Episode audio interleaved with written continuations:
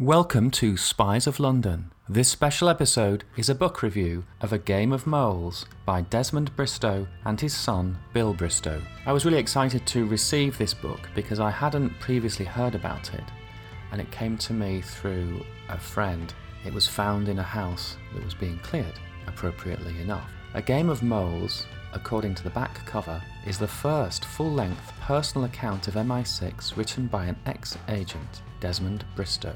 A telling portrait of a divided life, Desmond spent most of the Second World War in Gibraltar and Algiers, where he was a leading figure in deception work. And I know that he worked on Double Cross as well with Tommy Harris, and in particular his mentor and manager was Kim Philby for a long time. So he knew Burgess, he knew Philby, he knew Tommy Harris. And the timing of this book is interesting. It came out in 1993, although this paperback came out in 1994. And that was the year when MI6 and MI5 were officially recognised. They moved into new headquarters buildings, in MI6's case, a very prominent, eye catching building, and they tried to make themselves more accountable to Parliament and the public at large. So the timing of this book very interesting. Bristow also knew Peter Wright, the author of the infamous and banned book Spycatcher, which came out in 1987. I think it's too long a gap from 87 to 93 for me to make a connection that I wanted to make, which is that this book is perhaps a, a reply or a response to Spycatcher, which has since been largely discredited. Although Bristow agrees with Peter Wright that Roger Hollis, their boss, and indeed the head of MI5, was also a KGB mole in with the Cambridge Five. I don't believe this anymore. I think that Philby was the most senior of the moles, that he tipped off Maclean and Burgess, and that Philby was was quite badly treated in many respects because he was forced to leave the Secret Service, even though there was really no evidence against him, and even though the service did not properly follow up the investigation in a normal way. They took years and years and years to pin him with anything, and then when they finally pinned it on him, they let him escape, which might have been convenient for them, especially people like Guy Liddell, really satisfied nobody. Whereas Blunt was allowed to escape but didn't have to leave the UK, Philby went into exile in Russia with Burgess and Maclean. So there's double standards, double crossing in every sense of the word, and this is really a very powerful story for anybody interested in espionage because the Cambridge Five still, years after they all died, looms large in British Secret Service culture and certainly in fiction as well. And of course, there are people who think there were more than five many more than five, including Hollis, Liddell, and others. And I think that's why the mole, the traitor, is such a corrosive idea, because once you've got a bad apple, you need to find the others. Is there one bad apple? Is there two, three, or five? And if you found five, why not ten? And people like Peter Wright and J.J. Angleton cannot rest. They became so wrapped up in the search for the mole that every time they found a mole, they couldn't resist searching for the next one, and it, I think it ate them both up. I think Peter Wright became bitter and paranoid. Certainly, Bristow says that later in the day, when they were about to catch Philby, Wright seemed tired and not bored, but just exhausted, worn out by the suspicion. And the same happened to the CIA with their guy, J.J. Angleton, who discovered a lot of the British spies, ironically enough, while they were working in Washington, and he couldn't rest either. And both Wright and Angleton became sort of pariah figures who were viewed on with derision because they just couldn't stop, and hence Spycatcher, which was Peter Wright's revenge on the Secret Service in many ways, published from his retirement in Australia. So there's everything to play for with this book. It should have been an amazing book, but I've never liked autobiographies because there's too much of the I and the me, and especially looking back to the 40s and 50s, the dialogue in it is dated, the attitudes are dated and, in many respects, offensive. Views on homosexuality and race, particularly, are absolutely normal for the time. But when you're reading them in 2020, never mind 1993, they are wrong. Simple as that. So the autobiography doesn't gloss or varnish anything in a way that a true biography written by a professional writer would do.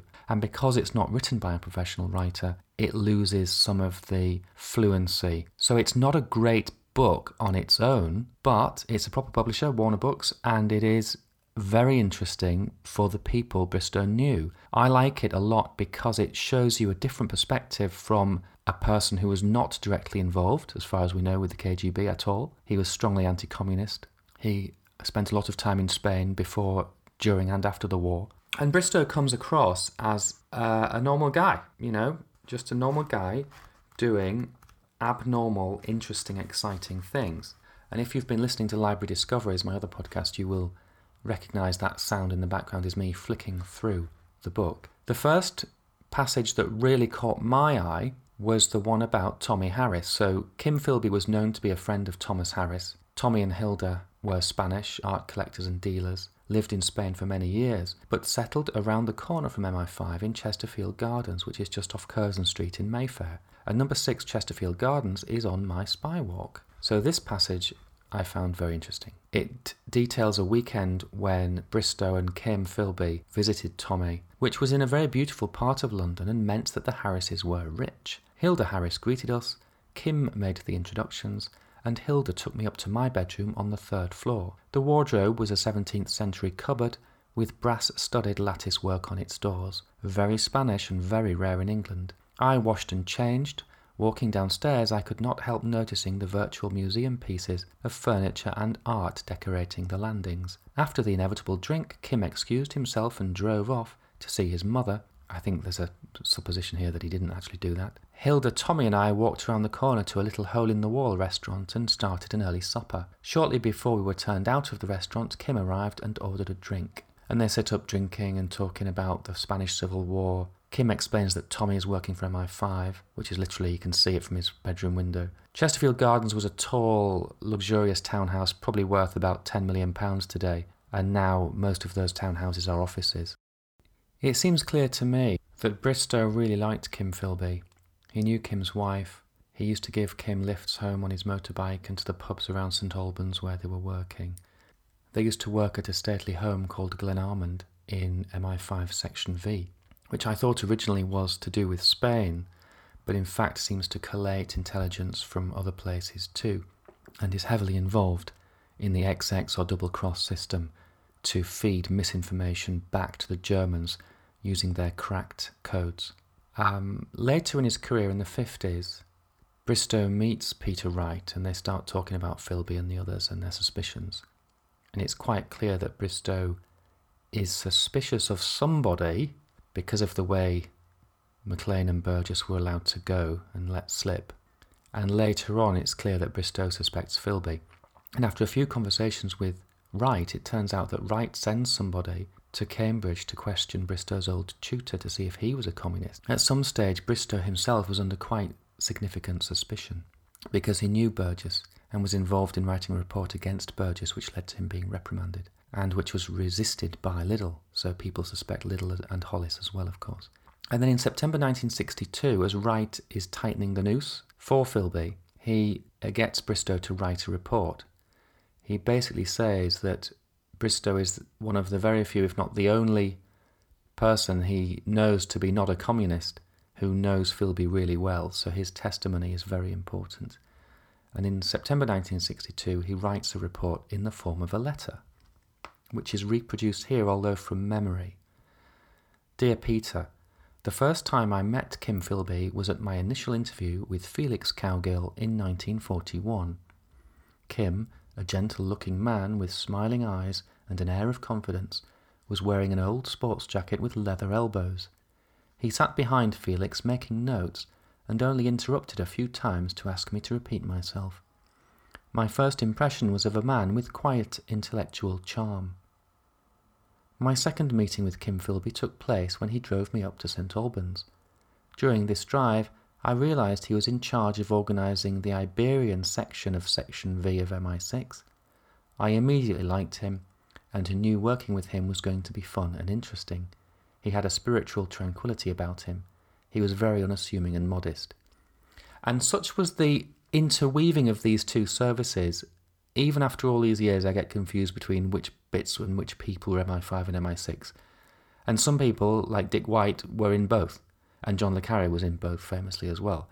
So it turns out that Section V is in MI6, not MI5, as I might have said earlier. This letter goes on for several pages, and I think if you're really interested in this letter, you should borrow the book or buy the book second hand. But the next passage is significant. After the flight of Burgess and Maclean, Kim was posted to Madrid by The Observer. During his stay, we saw a certain amount of each other despite my being warned not to by the office. We did not talk about their defection or about Kim being asked to leave the service. He always sidestepped the issue. And at this time, Philby was under pressure by friends like Tommy Harris to write a book about how he'd been fitted up by MI6. And of course, he never did that. He couldn't bring himself to go that far in his lies. He did hold the famous press conference where he convinced Fleet Street that he was innocent, and indeed the British Prime Minister. But he never wrote the book which would have exonerated him because he was guilty. On my return to London, again I met up with Kim at Tommy and Hilda's parties, so they're still seeing each other socially, even though Bristow has been warned not to. And it was during this period that I noticed a decline in Kim's outward appearance, especially after his acquittal by Macmillan in 1955, and Macmillan was Prime Minister then, and he spoke in Parliament in defence of Philby. To round off, Peter, I regard Kim Philby as a friend who has partially died as far as I'm concerned. The suspicion about his loyalties has created so much doubt in my mind about him as a friend, but more doubt about the abilities of my past employers, that I find it hard and somewhat painful to think about him in a clear positive fashion. Whether your present investigations prove he is a Soviet agent or not, the fact that he has shaken the very foundation of the Secret Service in the way he has is partly his doing and partly the doing of the services themselves. Yours sincerely, Desmond Bristow. I agree with this. There were so many moles roaming around the British Secret Service, and they, they were so willfully ignorant of the possibilities. Even when people like Burgess had reports, negative reports, written about them and reported to the Foreign Office, nothing was really properly done. They were never properly investigated, and Guy Liddell has to be blamed for some of this. The negligence has to be with the organisation which supported them for so many years. We're talking decades here, not five minutes.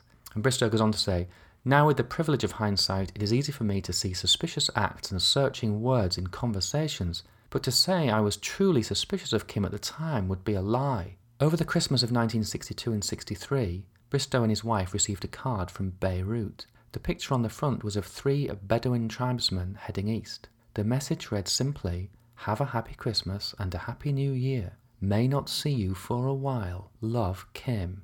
And Bristow is in no doubt that this is an admission that Kim was the third man. And Philby defected, I think, from Beirut. And there's a very interesting story behind that too. Bristow now goes on to talk about Spycatcher, and Wright talks about his suspicion that Roger Hollis was a Russian mole, and Bristow convinced Wright that Liddell was probably a mole, or at least somehow supporting the moles. Hollis always denied his involvement, as did Liddell, Bristow goes on to say Cyril Mills has accused Peter Wright of being a traitor and a liar. Well, there's no doubt that Wright embellished and, and had a grudge and a, a axe to grind here. But also, Bristow makes the point that perhaps the politicians were so ashamed of the way in which the government has ignored information and advice from people such as Peter Wright, and Bristow might as well include himself, that they tried to create a block and paid dearly for it. The last time these two men met was in 1988, when Bristow and Betty were visiting their eldest son in Australia, and Peter lived in Australia at this point. And this was after Spycatcher was published. What Bristow says is that he cannot see why Spycatcher was so disturbing that it got banned. Okay, Hollis was a knight of the realm, so was Blunt, but that's not Peter Wright's fault. And even at the time, £2,000 a year, which was Peter Wright's pension, was not adequate. So Peter Wright really had a grudge. He, he got this pension deal, which was ridiculously low in his eyes, and it must have been because he had to go to Australia to eke it out and, and run a farm, and therefore he wrote the book as a way to pay for his retirement. So again, the British government, if they had simply paid Peter Wright his normal pension, he would never have written Spycatcher, and none of this would have come out about Hollis and Liddell. And Bristow makes the fairly obvious conclusion that I've also made that Maclean and Burgess and Philby were all allowed to escape because it was just too embarrassing for them to be tried in a public courtroom. And I'd like to finish the review with the final chapter, which is about Tommy Harris. And I knew of Tommy Harris's strange death in a car crash, but I'd never seen such a detailed account of it before. Now, admittedly, I haven't exactly specialised in Tommy Harris, but he was a key component of the double cross system which helped Operation Fortitude and others, and he died in 1964 in a car crash. What I assumed was that he was alone, but he wasn't. The day after the accident, Betty answered the telephone to a very distraught Hilda Harris. Betty, Tommy is dead. He killed himself in a car accident yesterday. Betty asked if he had been alone, and Hilda explained that she had been in the car with him and felt it was her fault. And the reason she thinks it was her fault is that Tommy was driving so fast and angrily that she kept asking him to slow down. And of course, the more she said slow down, the faster he drove. And eventually they went across a small humpback bridge. The car left the ground and hit a tree. Interestingly, Hilda was thrown out clear of the car and received only bruises, whereas Tommy was killed immediately. But this really does remove any notion I had that he was murdered or something odd happened or he committed suicide. There is no way, if he was going to kill himself, that he could have imagined Betty, uh, that he could have imagined that Hilda would have escaped. He would have assumed they would both die when the car hit the tree. And the fact that it flew over a bridge, you know, it's very easy at high speed to lose control on a humpback bridge. It was a genuine accident. Anybody who says it was odd is clearly ridiculous. So Tommy Harris died in a genuine car accident, and his wife was lucky to survive. Simple as that all the stories, all the rumours, ridiculous. And then the last few passages are about Philby and the secret life. And eventually, and eventually everybody comes to the same conclusion in the end, at the end of their careers, it seems to me, especially those that were active in the war. And of course, during the Second World War, the spying and the espionage had a genuine purpose. It saved lives, shortened the war, all of this is beyond doubt in my mind. But after the war, the value of it tails off. And you had all this silly stuff with Russia, everybody spying on everybody else, and MI5 hiding stuff from MI6, and it's all very depressing, and it can be recognised in the way the government and the civil service behave today. It's more about personalities than facts and data and information, really. And it's they all reach the same conclusion. John le Carre reached it sooner, thank goodness for us, and left when he was still a comparatively young man. But Bristow served through to retirement, or maybe early retirement, but still, he served a long time, and it took its toll and it made him disillusioned. He blamed MI5 and MI6 just as much as the KGB, it seems to me. And rightly so. These organisations, just like others in government, you could name a list of them, covered up and covered up and covered up the cover ups for years and years so that nobody got blamed for anything and nobody was held to account. And the victims lined up and the suspicions multiplied. And even people like Peter Wright, who were trying to clean this stuff up, got caught in the crossfire and screwed over. And this still goes on today. No question. And not only in the secret services. So be warned if you do fancy a job in MI6 and you want to apply on their website, look at all these cautionary tales and think to yourself, is it worth it for this small amount of money that they're offering? Because if you get into the wrong case, the wrong project, your life could be turned upside down. So that's my review of the book A Game of Moles by Desmond Bristow and his son Bill and I do recommend it. I think that the material in here, the people he knew, are so fascinating and so well covered everywhere else that this was some genuinely new perspectives for me. And I think it's definitely worth a read. Grab a hold of a second-hand paperback if you can. But don't expect a riveting read of the kind you would get from a professional. It's not in the league of a Ben Macintyre book, for example. Strongly recommended, full of fascinating facts about Tommy Harris and Kim Philby that I hadn't seen anywhere else. So go too. And we'll see you next time. The next episode will be back to a normal Spies of London episode. No more walks for now, and no more book reviews for a few weeks. Thanks for listening. Please go to our website spiesoflondon.com and sign up for news and read the articles there.